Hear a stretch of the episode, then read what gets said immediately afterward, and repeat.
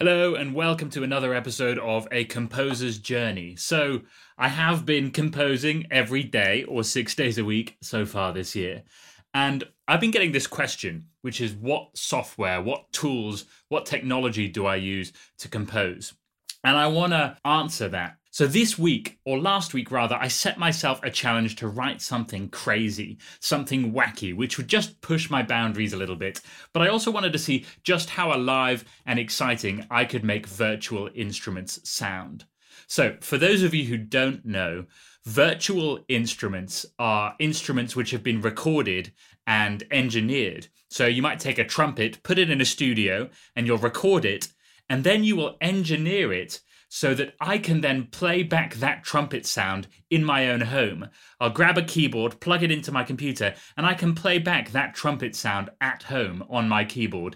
And it will sound fairly real. 15 years ago, you know, most people would have agreed that these virtual instruments were not that good. They had this famously ugly sound. They just sounded very unrealistic, very dead, pretty awful. You know, there's no way that virtual instruments could ever replace the real thing. But nowadays, some of them have actually become extremely good. Of course, they're designed to be as close to the real thing as they can be, which means that the real thing will always always be better. You know, ideally, if you can get in a room with a real thing played by a really good player, that's always going to be best. And if you have great microphones to go with that, that's always going to be best. But you can't always get in the room with a full brass section in an amazing studio with great microphones. You just you don't always have that option. So with enough care and attention, a mock-up with virtual instruments can give surprisingly good results. So I'm going to play you this one minute piece of music that I wrote in my first week of January. So this is just over one minute, it's about 80 seconds, and it's called Time Machine. It's for a little TV short. And what happens in this short is a man finds a time machine. He gets in, and then it all starts ticking and whirring, and the clocks are whizzing round. And then suddenly he's shooting across all these magnificent vistas.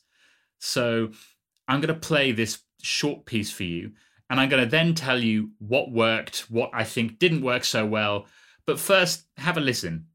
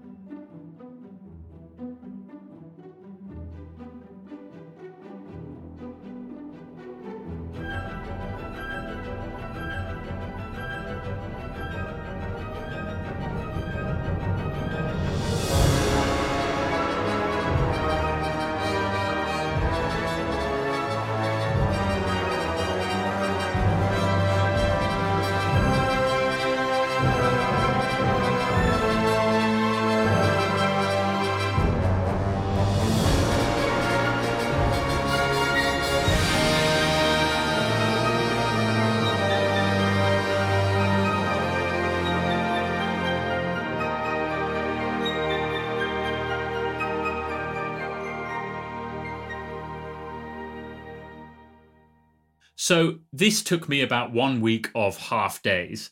Now, I had a lot of fun with this, as you can imagine, but what's worth mentioning is that the music writing, the actual composing, happened relatively quickly. You know, a couple days took me to write out those ideas, but what took a very long time is the mock up. That's mocking up the audio with, with virtual instruments, making a sort of mock performance with the virtual instruments. That took me a pretty long time. And then the mixing. And mixing is where you balance all the different instruments. You take the audio and you balance it. So you might need to turn the violins down in certain moments, turn the trumpets up, you know, that kind of thing. And you're also removing any ugly sounds, ugly frequencies, and you're trying to make it sound as real and exciting as possible. That's what mixing is. So there's the mock up stage where you're essentially performing your piece of music with virtual instruments. And then there's the mixing stage where you're trying to make it sound as good as possible. So the mm-hmm. mock up and mixing took a disproportionately large amount of time. Historically, mock up and mixing weren't part of a composer's job. You'd spend 100% of your time actually writing the music. Whereas here, I think I spent, I don't know, 35% of my time actually composing, and the other two thirds of my time mocking up and mixing. If you think of someone like John Williams, John Williams doesn't do mock ups. He does 100% composing, and he actually uses pencil, paper, and a piano. All of his efforts are spent on composing, whereas I've been dividing my time up quite a lot between actually composing the ideas and then most of my time is spent trying to make them sound real. However, that work does pay off, I've got to say. It does feel extremely rewarding to have this sort of final product, to have this track on my computer without having to spend tens of thousands on getting professional orchestras to record in a good studio. You know, normally you'd have to spend for a film score, you'd probably spend over a hundred grand with a with a world class orchestra in a world class studio. Whereas here, yeah, it doesn't sound as good as a world class orchestra, but it sounds pretty good. I mean, I if I may say so myself, I'm I'm pretty happy with the results, and I didn't spend tens of thousands on it. So you know, there there's a payoff there. There are other drawbacks though as well. I'm not a bad mixer, but I'm not a superb mix engineer either. If you were to listen to that track on an extremely bass heavy system, it will probably sound very boomy and not too good. Now, this could be fixed by a better mixer, and I might come back to it and try to fix that myself. Uh, sometimes the thing is, mix problems can be surprisingly tricky to solve. Even if you think you know what you're doing, it can be very tricky to solve certain problems without ruining other things in the way.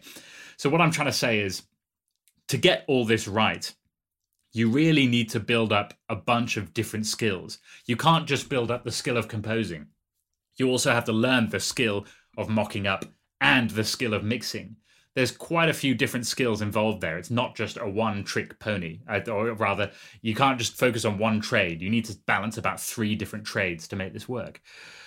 Also, um, another mixing problem I had with this track is I found that when I was mixing, I had to remove some very ugly frequencies from the violins. The violins were sticking out like a sore thumb. And I think the reason they were sticking out is because they had a lot of built in vibrato. They were having a lot of yeah a lot of vibrato there, and you couldn't simply get rid of it. That's the trouble. It's been recorded in. You can't simply turn up or down the vibrato. At least it's not very convincing when you try to do that. And so I had to use mixing techniques, EQ, to remove the ugly bits of that vibrato. But the trouble is, when I removed that, it also started to suck the life out of the violins a little bit. They begin to feel a little bit more lifeless. So here's another problem, which wouldn't be a problem if you were using real violins. Another issue still is positioning. What I mean by positioning is getting a real sense that every instrument is positioned in a realistic place around the hall. You know, you want trumpets in exactly the right place, and trumpets will be further back in the room. And, uh, you know, the horns and the percussion, they all want to be in the right space in the room. And that's very difficult to do. It's not impossible, but it's difficult to do with uh, with mixing compared to just recording it in a real room.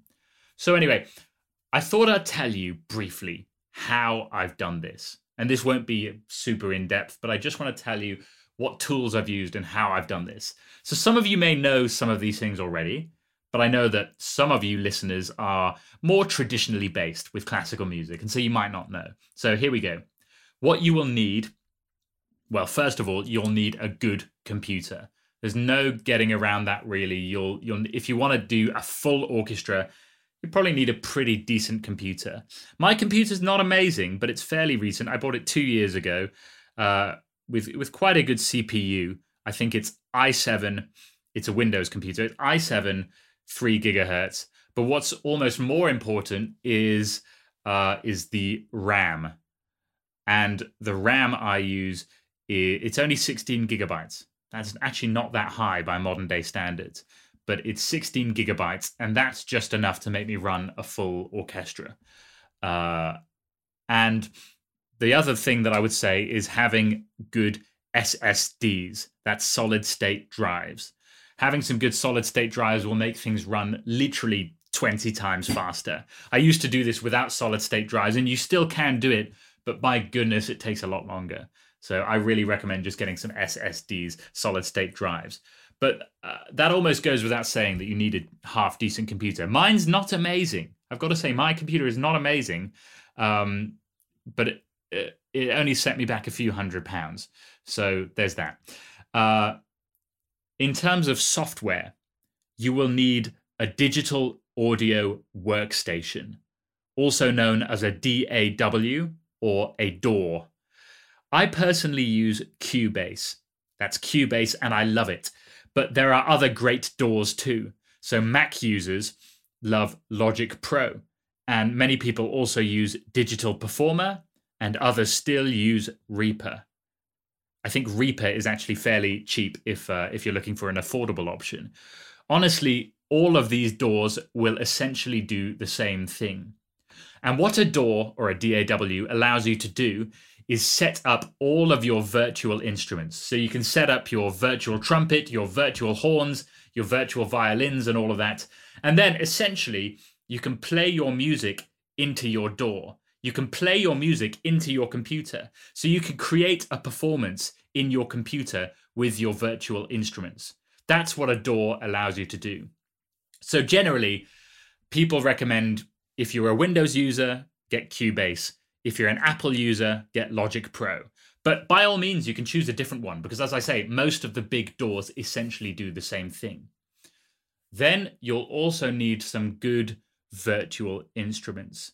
There are literally hundreds of libraries of virtual instruments for you to choose from. So, for the track that you've just heard that I made last week, I used pure Cinematic Studio Series. That's a company called Cinematic Studio Series. So I used Cinematic Studio strings, Cinematic Studio woodwinds, and Cinematic Studio brass.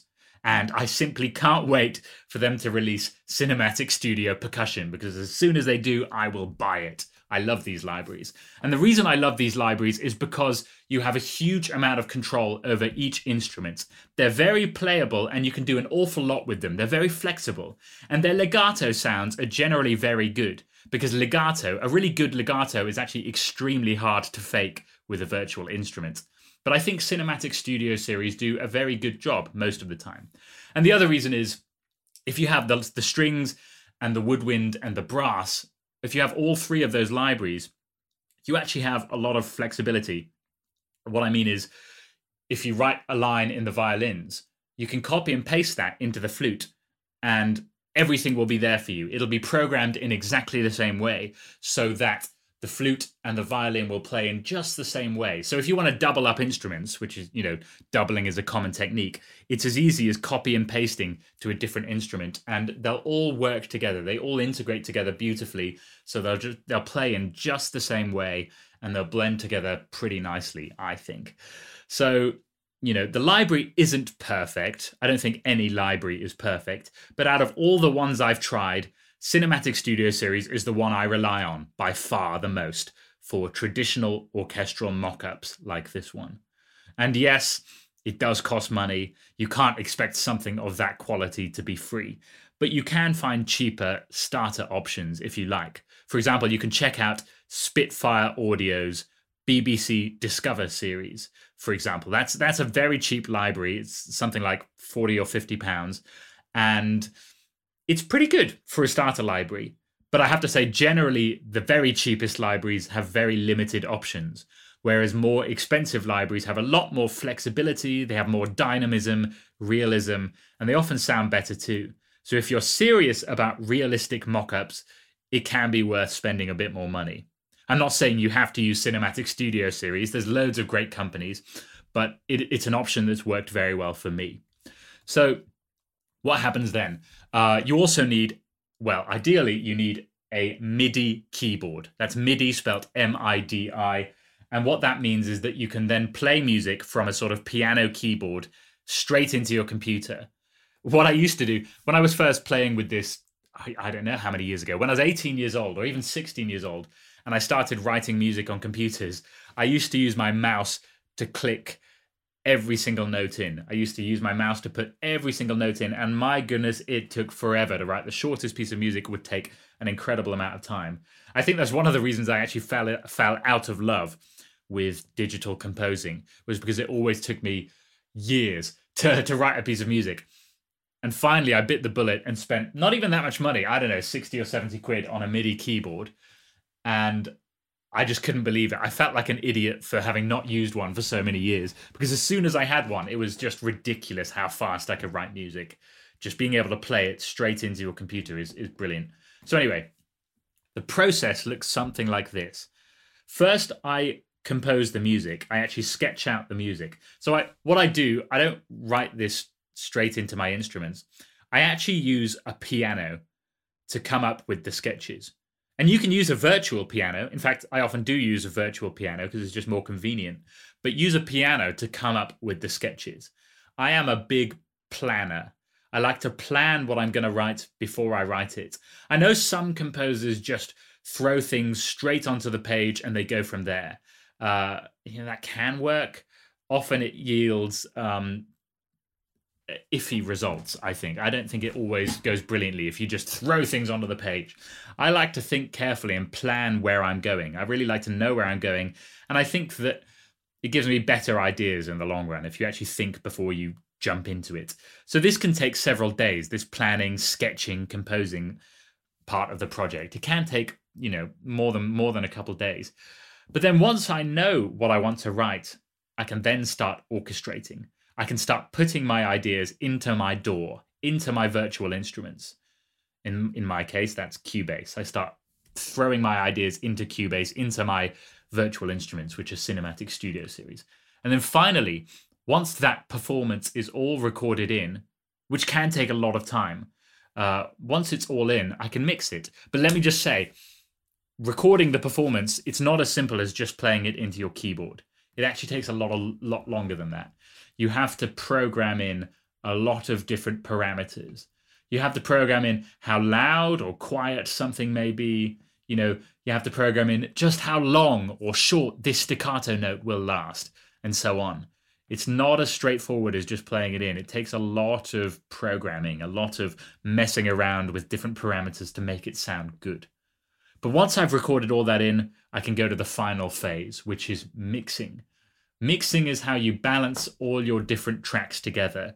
Mixing is what makes things sound good, sound real, sound alive. And fortunately, you can mix in your DAW. So Cubase or Logic Pro and all the other good DAWs will allow you to mix on your computer. But to do this well, this is a sort of side note, but if you want to do mixing well, you really need some good speakers or some excellent headphones. You really want to be able to hear every detail, but you also want to be able to hear where it sounds bad so that you can fix that too. So the reason I say this is because I used to mix on, you know, well, when I was 18 and first doing this, I used to mix on pretty much laptop speakers and they were rubbish.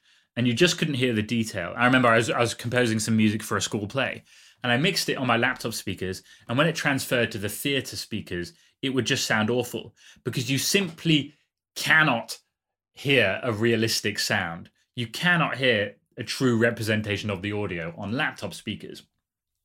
And in the same way, uh, when I was in my tw- early 20s and I started doing digital composing again, I had some Bose computer speakers. Now, Bose are consumer speakers. And what I mean by that is they tend to really boost the bass or at least a certain element of the bass. They tend to have pretty heavy bass.